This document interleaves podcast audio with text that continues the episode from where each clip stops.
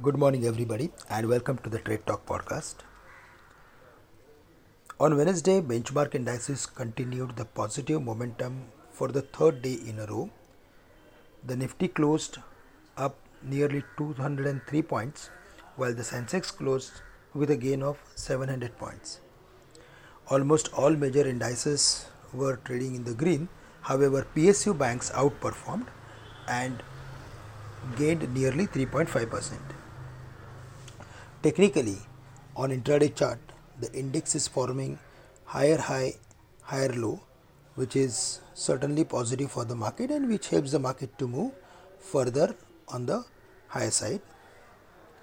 But at the same time, if we see the market from lower levels, then the market gained nearly 700 points and uh, Sensex uh, close to 200 and, uh, 2400 points. That means it's a spectacular gains that uh, we witness in the short term for Nifty as well as for Sensex.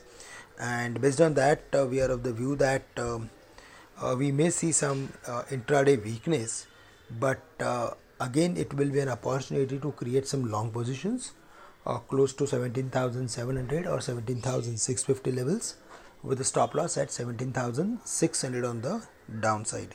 Now 17,600 is going to act as major major support for the market until the market is not closing below 17,600 we can expect further upside in the near term.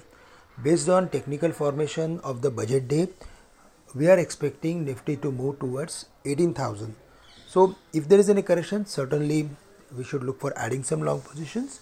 Above 17,800, we can expect technical breakout in the market, and Bank Nifty, which is trading above 39,000, is heading for the levels of 39,750. That is the view based on its daily formation.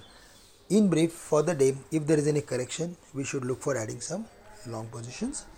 If we go through with uh, FIS positions and statistics, then yesterday they sold very nominal quantity uh, in the uh, equity, but um, they have covered their short positions on the FNO side, and also world markets are supporting to the broader trend of the market. They close on the higher side. Yes, today because Nasdaq future is down heavily, we are seeing 40 45 points sort of uh, down cut for the Nifty, but otherwise, uh, I think again the market will start looking at the domestic flows, and uh, based on the outcome of the budget, uh, we are going to see further more upside in the near term. That's the uh, view on the market. Friends, that's all from my side for the day. With this, I'm ending today's morning podcast. Thank you very much for listening in, and have a great day to all of you.